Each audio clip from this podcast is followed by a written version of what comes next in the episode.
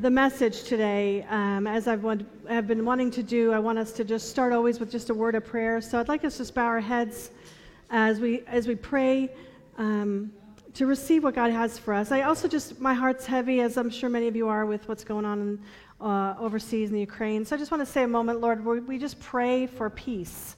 Lord, in our world. Lord, I pray for the Ukraine. I pray for the people that are under siege there. Lord, I just pray that you would end the hostilities, Lord, that you would be a Prince of Peace and bring peace there. Lord, and we are thankful that also the other scourge that we have all suffered from, the COVID virus, is, is starting to go down. Numbers are going down, but I pray you'd continue to heal people who are ill. Lord, protect those who are vulnerable, Lord. Would you just help us again? As the great healer, would you come through and heal our land? And so, Father, we just, um, we just know that all these things that come up every day in our news feeds, Lord, we, um, we know that you are bigger than them all. And so we do not receive any anxiety and fear from that, Lord. We just give it to you and we just say, Lord, come. Lord, come. And be real in our lives, Lord. We just submit ourselves to you. And open our hearts today to the word that you bring to us, Lord, that you are the center. As we were praying, singing this morning, Lord, you're the center. In Jesus' name, amen. In the best selling book, The Purpose Driven Life, it starts with four words. Anyone know what the four words are? It's not about you. That's the first four words of the famous book. It's not about you. And he goes on, of course, to talk about the fact that life is not about just finding our own happiness and wealth, but it's about finding God's purposes for you. That's what the whole book is. It's a great book. Highly recommend it. But, you know, I want to just get back to those four words. It's not about you. It's not about me. So if it's not about you and it's not about me, who's it about? it's about Jesus. We just sang it over and over again. It's just, it's about Jesus. We can make the Christian life about a lot of things. We can make it about the way we worship. We can make it about the way we baptize people. We can make it about how we handle COVID. We can make it about, um, you know, all kinds of things, social issues. We can make it about all kinds of things. And all of those things have some importance, and we need to talk about them and do them so that we are a light to the world. But at the bottom line, at the foundation of everything we do, the reason we do everything we do here is Jesus.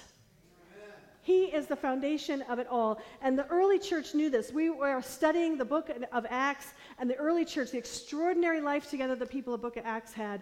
And, and they knew that Jesus was the center of it all.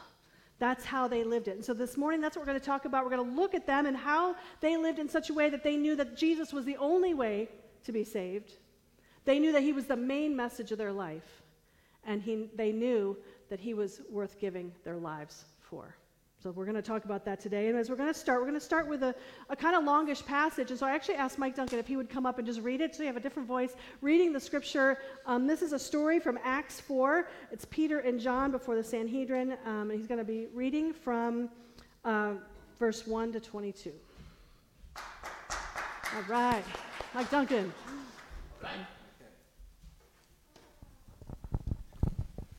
The priest and the captain of the temple guard and the Sadducees came up to Peter and John while they were speaking to the people. They were greatly disturbed because the apostles were teaching the people, proclaiming in Jesus the resurrection of the dead. They seized Peter and John, and because it was evening, they put them in jail until the next day.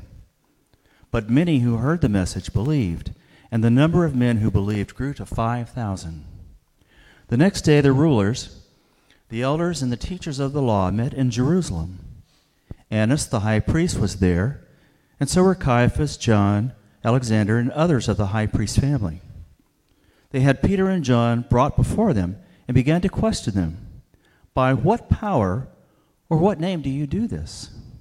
Then Peter, filled with the Holy Spirit, said to them, Rulers and elders of the people, if we are called to, to be account today for an act of kindness shown to a man who was lame and are being asked how he was healed, then know this you and all the people of Israel, by the name of Jesus Christ of Nazareth, whom you crucified, but whom God raised from the dead, that this man stands before you healed. Jesus is the stone you builders rejected, which has become the cornerstone. Salvation is found in no one else, for there is no other name under heaven given to mankind by which we must be saved. And when they saw the courage of Peter and John and realized they were unschooled, ordinary men, they were astonished, and they took note that these men had been with Jesus.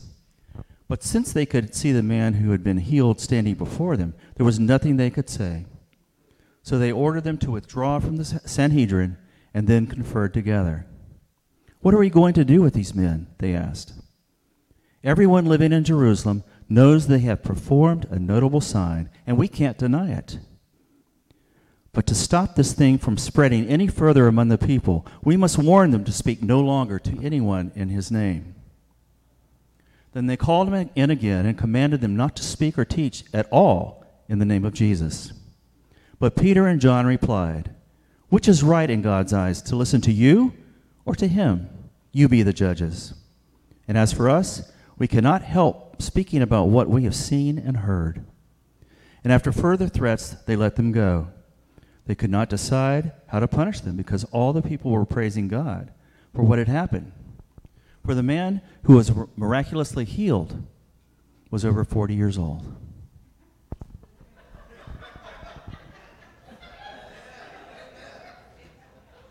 It's a miracle when anyone over 40 is healed. Can happen. It can happen to you. Incidentally, it's those little details that just have the ring of, of authenticity, right? That's it. That's it. I mean, like, you know, why would you throw that in there? There's so many great things about this passage, right? I mean, just just the man's healed. You know, the, the disciples are just boldly speaking out. They're like, who are these guys? They're not even trained. They're just, you know, ordinary men, and yet they're speaking with all this power and filled with the Holy Spirit. Um, you know, and it says they've been with Jesus. So they knew there was something different about them because they'd been with Jesus. I love that the Sanhedrin are just nonplussed. They're like, what do we do with these men? Like, what are we going to do? like, they're just completely lost. They don't know what to do with them. But most of all, what I love is the single mindedness of the disciples. They know what they're about. Take note of what Peter says when he's filled with the Holy Spirit in, the, in, in, verse 10 and 12. He says, It is by the name of Jesus Christ of Nazareth that this man stands before you healed. He doesn't say, We did it, we're so great. No, it's by the name of Jesus Christ. That's all. It's all about him. And then they go on to say, Salvation is found in no one else, for there is no other name under heaven given to mankind by which we may be saved. They knew that Jesus was the only way to God. This was a huge foundation of the Christian faith, and it actually separates our faith from other faiths. And if you're wondering, it came from Jesus. Jesus is the one who said this. We didn't make this up. Jesus himself in John 14, 6, verse 6 says, I am the way and the truth and the life. No one comes to the Father except through me. And so, this is what got the believers in a lot of trouble in early Rome because the Romans would not have minded if they wanted to worship Jesus as long as they also worshiped the emperor and all the other gods. That would have been fine. Add them to the pile. I mean, you know, more the merrier. They loved worshiping all these gods. It was because the disciples said, No, he's the only God. The rest of them are not gods. This is the only God, we're going to worship him. That's why they got thrown to the lions and beheaded and persecuted because of that exclusivity. And, you know, it's a li- not all that different today. Right? I mean, people are okay. You want to worship Jesus, you do you. We'll worship anything. Anything goes. Uh, they're all equally ways to God. If we, if we said that, everybody would be fine. But the fact that we have this kind of crazy, audacious claim that Jesus is the only way, um, you know, that sounds very inflexible, right? Very narrow minded. It sounds harsh, intolerant. And so this is a stumbling block. This is a hard point for us to, to hold in this day and age, in this world that we live in. Um, why can't Jesus just be one of the ways to God? I mean, come on. There's some truth in other religions, right? So why, why do we have to be so exclusive? And I want to just say to you that it is true that there is some truth in other religions. It's not like everyone's got everything all around. There's some truth to be found, pieces of the truth that people have discovered throughout the years and all over the world. Obviously, Judaism has lots of truth in it about God, the creator, and mighty and, and power, and so on. Islam knows truth about God, that He's a God of, of holiness and justice. They know that. Um, even Eastern religions, Buddhism and Hinduism, they know that there's a transcendence to God and that we can, we can somehow touch the divine. But they're all just pieces of the truth. See, the truth is the truth, but they know pieces of the truth. And none of those truths will save us from our sins and bring us into relationship with God. Only Jesus does that. Only this, this faith. Most other religions look to bring us to God, to get us up there somehow. And God's kind of far off saying, let's see if you make it. So either you, you try to do more good than bad, right? So you hope for the scales of your good and bad that the good is heavier. You hope that and you'll get to heaven. Or, you know, you get into some kind of mental state so that you're like transcendent and brought into God. It's all us trying to get to God. Only the Christian faith has a God who said, No, I'm coming down to you. I'm coming down to you. I'm going to become like you, and I'm going to take care of your sin problem, which you do have. You have a sin problem. I'm going to take care of that, and we're going to be in relationship. This is so unique, so different. And it's the only way. Only the Christian faith has a God who loved us so much and wanted us to come near. But we do have a sin problem. We cannot approach him apart from the righteousness of Jesus. And the Bible is full of this. We could do, you know, a whole series on it, but talking about the problem that our sin creates. Romans 3, 9 to 12 says this Jews and Gentiles alike are under the power of sin. As it is written, there's no one righteous, not even one. There's no one who understands. There's no one who seeks God. All have turned away. They have together become worthless. There's no one who does good, not even one. Quite a statement. You think, I'm a nice person. Yeah, no, but deep down, we all have a rebellion against God without Jesus. We all have a rebellion against God. Habakkuk 1:13 says something else. This is talking about God. It says, "Your eyes are too pure to look on evil. You cannot tolerate wrongdoing." See, there's a righteousness and a holiness about God that that that evil cannot be in his presence. It doesn't mean that he can't love us and be and be drawing us to himself when we are even in our sin. Of course he does that. But he also, there's also justice, there's also judgment, and we cannot come into relationship with him and know him and be set free until we have his righteousness. We need, we need a Savior. And then Romans 2 6 says, God will repay each person according to what they have done. Isn't that a frightening thought? If we are really, truly repaid for all our thoughts and actions, oh, this is why we need a Savior. This is why we need a Savior. We can't do this on our own.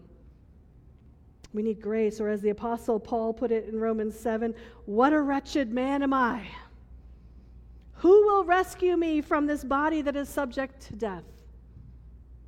Who will rescue me from my sin? And the answer is Jesus. It's been the answer all morning. We sang it. It's the answer. Jesus came as a sacrifice for our sins. He has set us free. Because he shed his blood on the cross, we can be made new. See, we receive the righteousness that we don't have. We receive it from him because he died for us as a sacrifice for our sins. This is the gospel, people. This is what we believe. This is why he is the only way. He's a spotless lamb sacrificed, died for us, and cleanses us with his blood. Romans 3:23. This the Bible brims with this good news. This is the good news, right? It's all over the scripture Romans 3:23 to 25. For all have sinned and fall short of the glory of God. We already got that. but we're justified freely by his grace through the redemption that came by Christ Jesus. God presented Christ as a sacrifice of atonement through the shedding of his blood to be received by faith. And so you and I all we have to do is receive it by faith. We have to say, Yes, I believe. I believe that you died for me. And we, we receive it for ourselves. 2 Corinthians 5:21 God made him who had no sin to be sin for us so that in him we might become the righteousness of God. This is how we're reconciled to God. This is how we go into relationship with him. This is how we can we can not live in the shame of our sins of the past but know that we stand before God with Jesus covering over us, his blood covering over us. Lastly, I want to listen to this mighty passage from Romans 8. I love Romans 8. It's one of my favorite passages in all of, of the scripture. Romans 8, 1 to 3. He says, Therefore, therefore, now that because Jesus has died for you, because you can receive it by faith, therefore, there is now no condemnation, no condemnation for those who are what? In Christ Jesus. Again, it's in Jesus. Because through Jesus, Christ Jesus, the law of the Spirit who gives life has set you free from the law of sin and death. For what the law was powerless to do because it was weakened by the flesh, God did by sending his own Son in the likeness of sinful flesh to be a sin offering. And then skipping ahead, the Spirit you received does not make you slaves so that you live in fear again, rather, the Spirit you received has brought about your adoption to sonship, and by Him we say and we cry, Abba, Father. This is the gospel. This is the incredible, amazing, unbelievable news. It was, it was crazy news. No one had ever heard this, that your sins could be covered like this forever by the blood of Jesus, the spotless Lamb of God. And we can receive it for ourselves. There's no other way. This is the good news that saves us.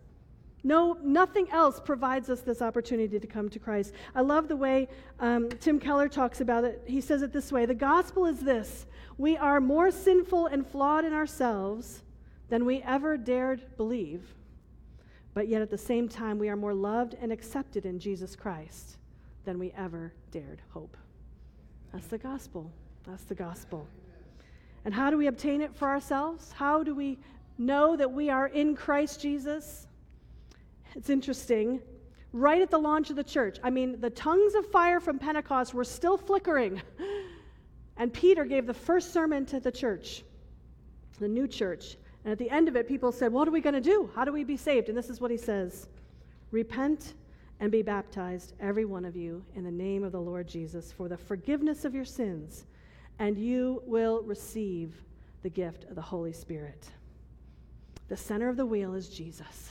Repent and be baptized. Believe in him. And he, all our good works and all of our southern niceness and all of our things that we try to do, all the works we do out in the world and for one another, all of those are good, but that's not what saves us. What saves us is the center of the wheel is Jesus. And all we have to do is repent and believe. That's all we have to do. The disciples knew that this was the way to God.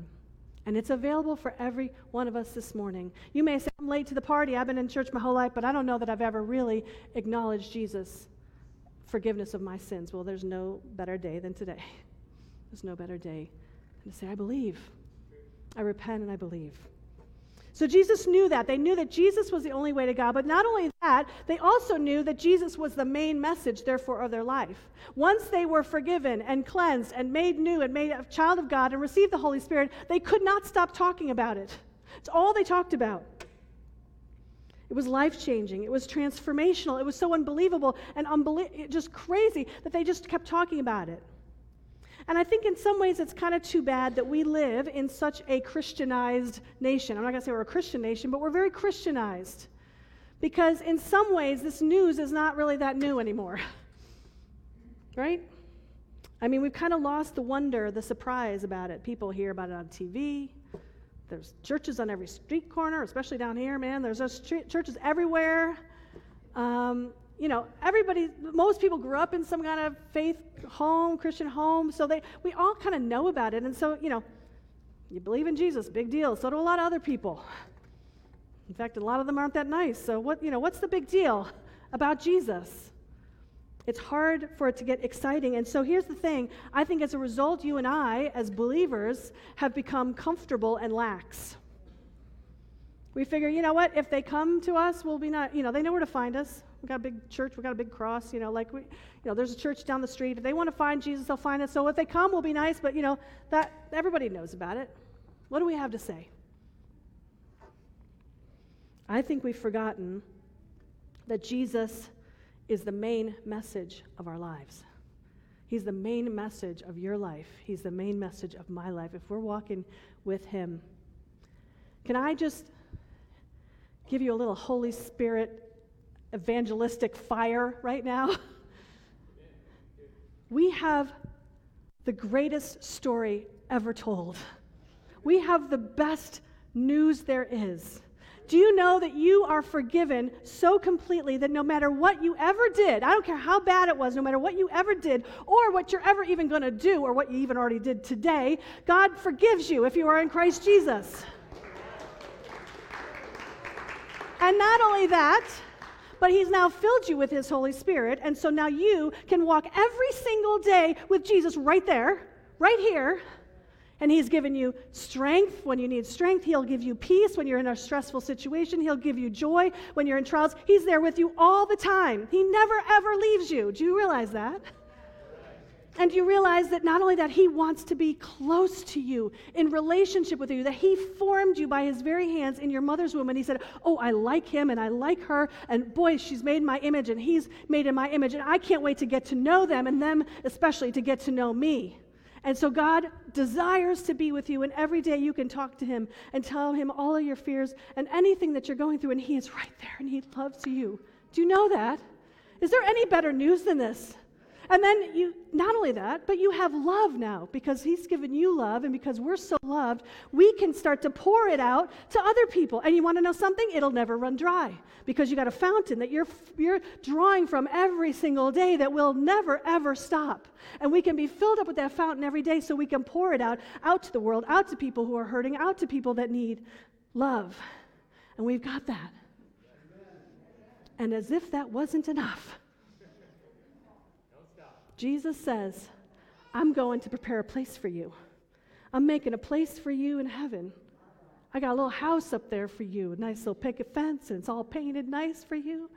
And you're going to come, and you never, ever, ever have to fear death. Again, I don't care if it comes tomorrow or next week or two, 20 years from now or 30. You never have to fear it because you know what's going to happen? You're going to, you're going to die, and in a second, you're going to be with Jesus. In a second. Is there any better news than this? Have we forgotten how good this news is? How life changing this news is? We have all the riches of God before us like a banquet. And here's the thing no one's going to really know about it unless you and I tell them. It's got to come out of our mouths. They don't want to hear it from a televangelist on TV. They don't want to hear it on a social media post. They want to hear from you. Does this thing really work? Is this really real? I mean, like, is he real? They're, they are only going to believe it from you. This generation, by the way, is very jaded about what they hear on TV, right? It's very easy to put stuff on TV, very easy to have a slick campaign. No, they don't want any of that. They want to know is this real? For you, and for you, and for you, and for you. Does it actually work? They have to hear about it from us. So it's our job. It's our job. This is the main story of your life. I don't care if you've gotten distracted with lots of other things, there's lots of life to crowd this story out.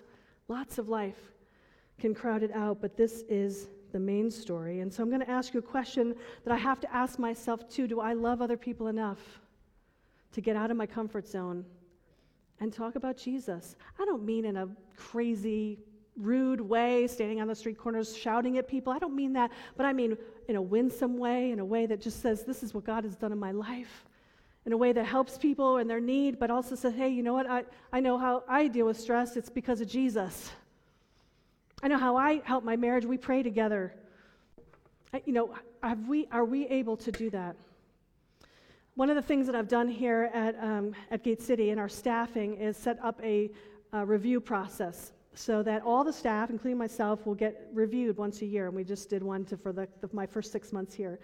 And so uh, we did a self review where each one of us filled out a thing to say our own weaknesses and strengths and our goals and all that. And, and then also uh, your supervisor filled it out, so I filled it out for the staff, but also the board filled out one for me. And I also had the people working for me who, you know, did, filled out one for me. So I got like a 360, and then I got all the feedback. And I don't care who you are, that's always humbling. I mean, even if it's good, it's always humbling, right, to get a review. Um, and they were very loving and very nice and very happy, and so it was all good. But one of the things the board said to me was a challenge. And they said, look, you know, the first six or seven months you've been here, you've been rightly so focused on just getting to know everybody in the church and tons and tons of stuff here in this building to just get things kind of going and note and learn what I'm supposed to do and all of that. And that's been right and that's been good. But now it's time for me to get out and start to meet people in the community and start to get to know people and find ways to be more in the community. And I couldn't agree more. But I will tell you what I told them, which is that this is a little more out of my comfort zone. I mean, I can do this till the cow come home. This is easier for me. But be out and meeting new people, and especially people that might be don't know about my faith or wouldn't care about it or whatever, like it just that's a little more out of my comfort zone. And I share this with you to be transparent with you to say, I'm getting out of my comfort zone too.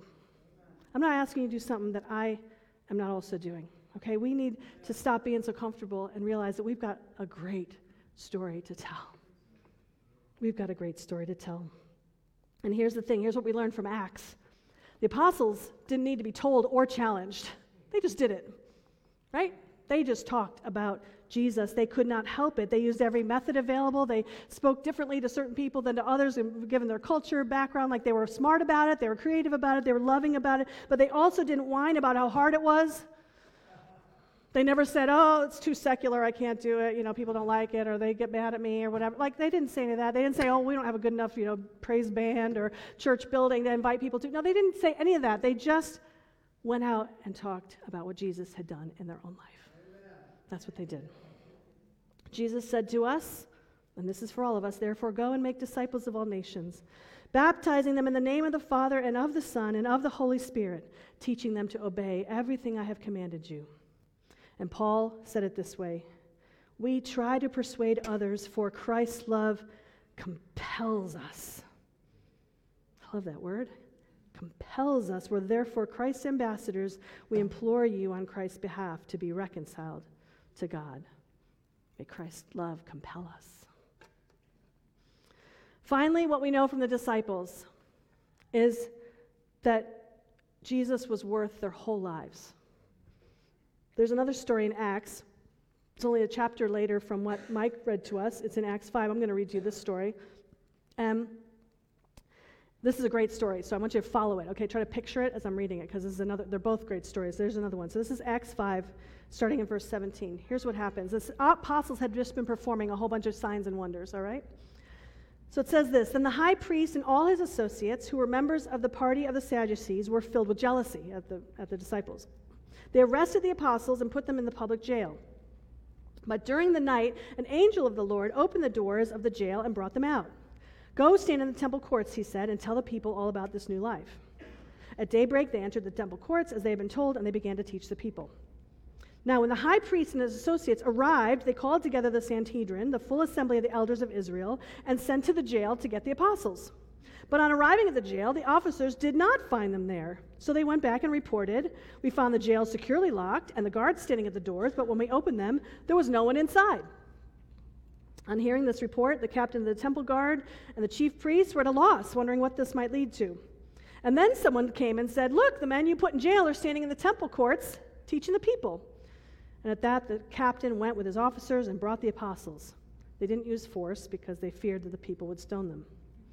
So the apostles were brought in, made to appear before the Sanhedrin to be questioned by the high priest. We gave you strict orders not to teach in this name. And that was back in, in the chapter that Mike read, right? They said, don't, don't do it. They're still doing it. Yet you have filled Jerusalem with your teaching and are determined to make us guilty of this man's blood. Peter and the other apostles replied, We must obey God rather than human beings. The God of our ancestors raised Jesus from the dead, whom you killed by hanging on a cross. God exalted him to his own right hand as Prince and Savior, that he might bring Israel to repentance and forgive their sins. We are witnesses of these things, and so is the Holy Spirit, whom God has given to those who obey him. And when they heard this, they were furious and wanted to put them to death. Now, there's some discussion here. A Pharisee named Gamaliel convinced them not to kill them. There's a whole, it goes on, so I'm not going to read all of that. But then finally it says, they called the apostles in and had them flogged. Then they ordered them not to speak in the name of Jesus and let him go. The apostles left the Sanhedrin rejoicing because they had been counted worthy of suffering disgrace for the name. Day after day in the temple courts, from house to house, they never stopped teaching and proclaiming the good news that Jesus is the Messiah. Love it, right? Very similar in a way to Acts 4. They were passionate to talk about Jesus. There was a fire inside them. They never stopped. Doesn't matter how many times they were told not to, they kept doing it. Even if they told them not to, they kind of did it more. I like to think that they're kind of like New Yorkers. If you tell a New Yorker not to do something, they're probably going to do it just because you told them not to do it, even if they weren't actually originally going to do it, but now they're going to do it because you told them not to. That's just the way it goes. If you think I'm kidding, uh, you haven't been to New York. So the apostles kind of had that attitude. They're like, tell me, tell me I'm not going to do it. I'm going to do it. There's some humor here in this situation. I think of this as like a sitcom where, you know, the angels letting him out like the back door apparently because the front door was, was locked right there in the jail and, the, and then nothing there's no opening in the jail but they you know somehow they're out here and then the sanhedrin come and like where are they? Well i don't know where they are. Where, where, i thought they were in there. No they're not. Oh no they're out there. It's like well, who's on first kind of routine? And then finally they say oh well they're out there. They go get them they bring them back. They talk to them they flog them and then they say well what are they doing now? Well they're back out there talking about it. So you know it's kind of humorous. It's amazing really but it's also something a little sinister about this one as compared to the last one. Because if you, if you notice, the punishment, punishment got worse. In Acts 4, they basically just got a slap in the wrist. Stop it. This time they got flogged. And that would continue to get worse and worse until every single apostle, except for John, would be martyred, murdered for their faith. Every single one of them. The faith in these people in Acts was real. This was no shallow cultural faith. This was no, I go to church because my wife makes me or because my parents made me or whatever. Like, this is not that kind of faith. This is real. It was real, it was personal, and they were willing to stake their whole lives on it. In fact, this is one of the ways, reasons I think that you know, we, it's kind of proof of the resurrection because these disciples would never have staked their life on it if they had just been secretly hiding the body, like some people tried to say. They would, they would have said, no, you know, heck no, here's the body. You know, let's, let's go, let's get out of here. They knew it. They saw Jesus resurrected. They knew it was true, and they, they were willing to stake their life on it. It didn't matter if they were thrown in jail or beaten or killed. I'm convicted by this kind of faith. It kind of sends a chill down my back a little bit. Lord, make me, make me that bold. Make me that convinced. I believe, but help my unbelief, Lord, that I would be so convinced that this is the way, that I'd be willing to give my whole life to it. May I stop worrying about what other people think, what our culture thinks, but just be bold to speak the words God gives me to speak about what He has done in my life.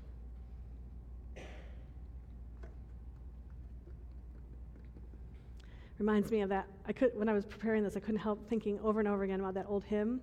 I love to tell the story. Twill be my theme in glory to tell the old, old story of Jesus and his love. Can't wait to tell the story about Jesus. Love to tell the story to whoever would listen. And so we're looking at the book of Acts and the extraordinary church, the extraordinary life of the church in Acts, and we see that it's all about Jesus, King of Kings, Lord of Lords, Savior of the world. He's everything. And you and I stand in a long line of those saints, all the way back from the early church, all the way through all the ages till now. We've all had the same thing happen to us. Jesus has changed our hearts, He's made us new. He's forgiven our sins. He's taken them as far as the east is from the west. He has given you His Spirit, and He's working in your life. He's walking with you every day. He's got a, he's got a message within you that needs to get out. Jesus is the center. And so I want us to just bow our heads and pray. Lord God, we've prayed it now a couple of times. It's interesting that you told Charles the same thing you were telling me. Are you the center? Lord, we want you to be the center of our lives.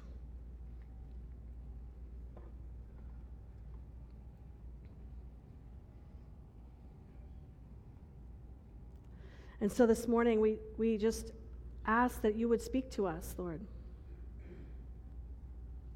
We're about to go into a time of communion. In fact, I'm going to ask the communion servers and the, and the band to come on up at this point. And it's interesting that the time of, you know, communion is all about Jesus.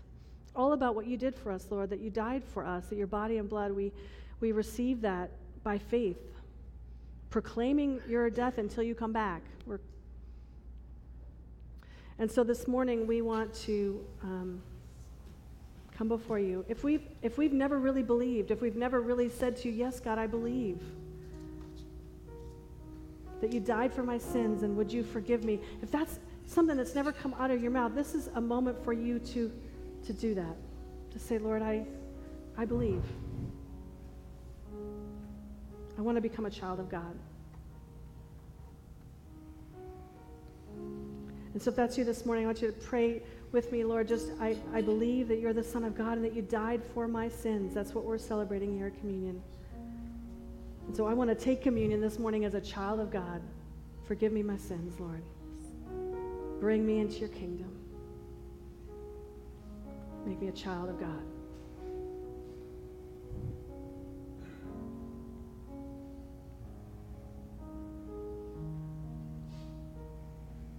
And for some of us, as, as we prayed a little bit earlier, it, it may be that we know Jesus, but he's gone a little off center for us. A lot of other things have crowded out the center of our life. We know it. So God, we're just we're going to do a little movement this morning, and we're just going to bring you back to the center. I don't know what that's going to mean, Lord. If it means I'm going to change the way I order my day. Maybe it's just going to change some relationships or some activities I'm part of. I don't know, Lord. Maybe it's just sort of a, a, a reorientation of my mind, Lord. But I want to make you the center. I'm sorry for having put you off center, Lord. Forgive me.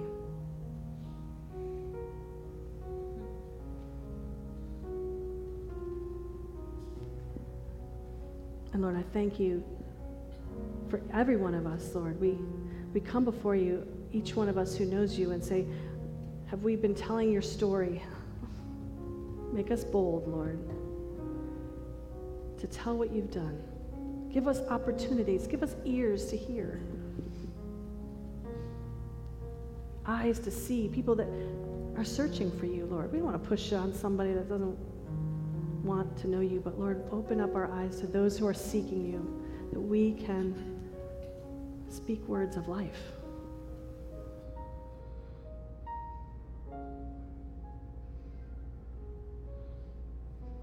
So, this is a holy moment for us to take communion.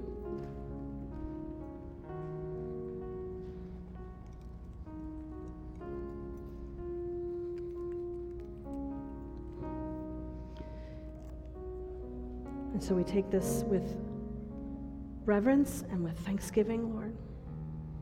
Thank you that you gave us this to remember what you did for us, to bring us right back to the beginning, to Jesus. On the night in which he was betrayed, the Lord took the bread and broke it and said, This is my body given for you.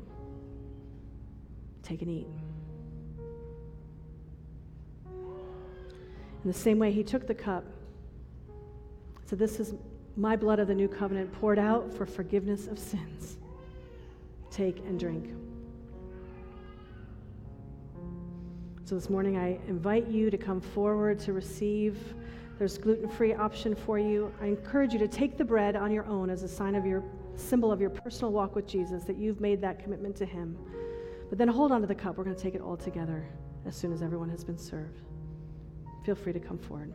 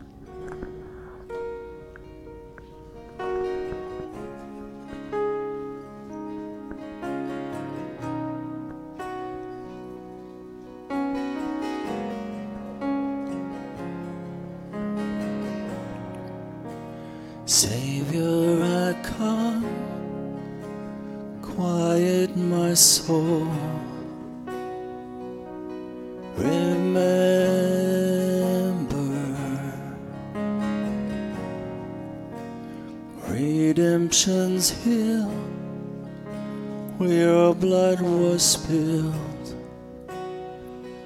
for my ransom. and everything I once held dear, I count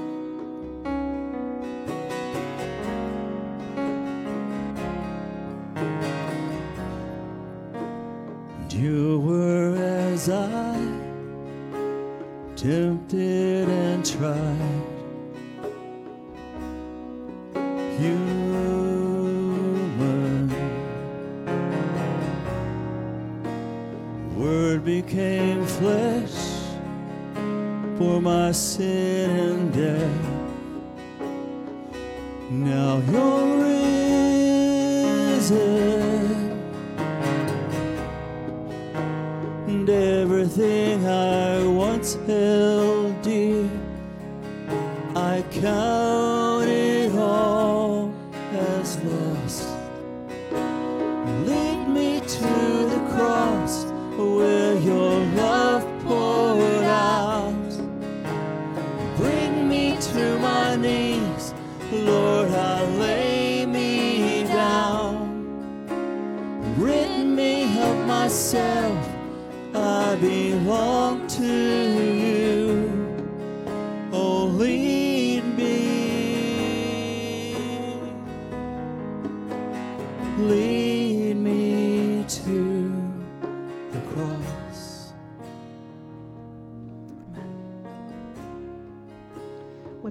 beautiful about what Jesus did for us, how he died for us, is that not only does it affect you personally, transforms you personally, but it, it creates a community. He didn't just have one disciple, he had 12 when he did that first communion, that first Last Supper. And then they gave this to the church to do this in remembrance of me. It's because we're in community that we can walk this life out. You can't really do this alone. It's not just about you, it's about all of us and how we then touch the world. And so, as we're taking the cup today, would you be thankful to God for this community that He's put us in, where we can be saved, set free, healed, and enjoy one another and be sent out. What a, what a blessing. What a blessing. So, Lord, we thank you for your blood. We thank you for spilling your blood for us and, and for what you have done for this community and that you have a plan for us. And we just say, Yes, Lord, yes. Let's take and drink.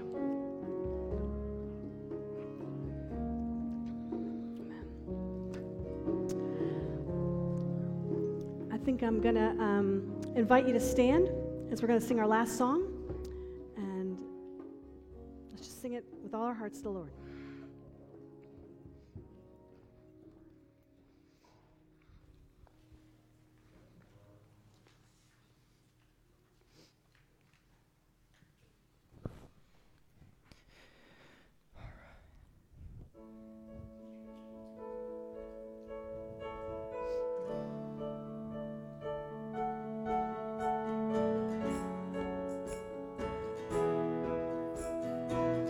Breaks the power? Who breaks the power of sin and darkness? Whose love is mighty and so much stronger? The King of glory, the King above all kings. Who shakes the whole earth with holy thunder and leaves us breathless in awe and wonder? The King of glory, the King above all kings. This is amazing grace. This is unfailing love. That you would take my place. Let's put our hands together this morning. That you would bear my cross. You laid down your life. That I would be set free. Oh, Jesus, I sing for all that you've done for me. Who brings our chaos? Who brings our chaos back into order? Who makes the orphan a son and daughter? The King of glory, the King of glory, who rules the nations with truth and justice, shines like the sun in all of its brilliance. The King of glory, the King above all kings. This is amazing grace. This is a failing love that you would take my place, that you would bear my cross. You laid down your life, that I would be set free. Oh, Jesus, I sing for all that you've done for me.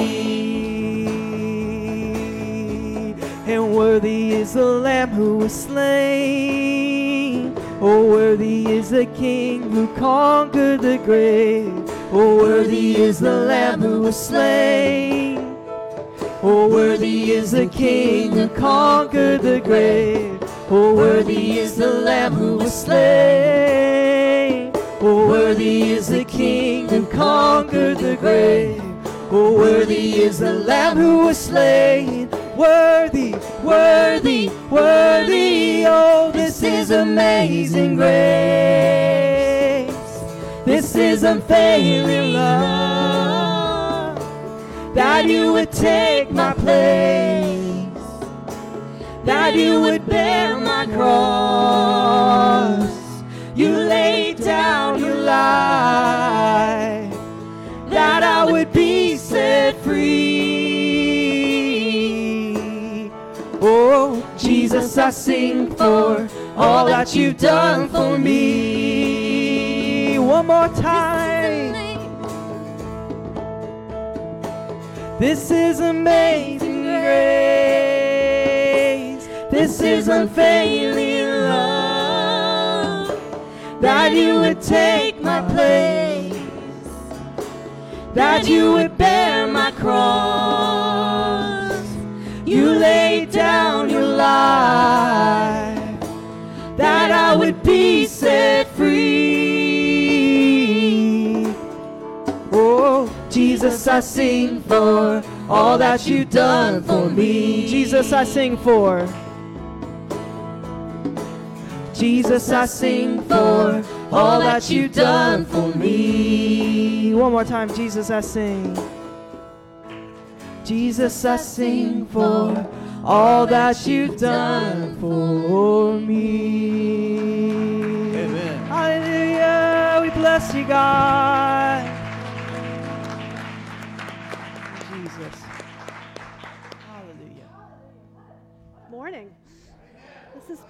This has been fun. Am I on? Let's see. There we go.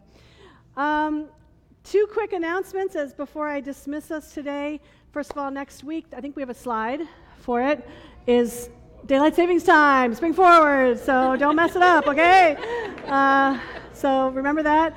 Um, and the other really exciting thing about next week is we have a special guest who's coming, uh, kind of at the last minute. This is um, John Elmer. He is our super regional leader in the Vineyard.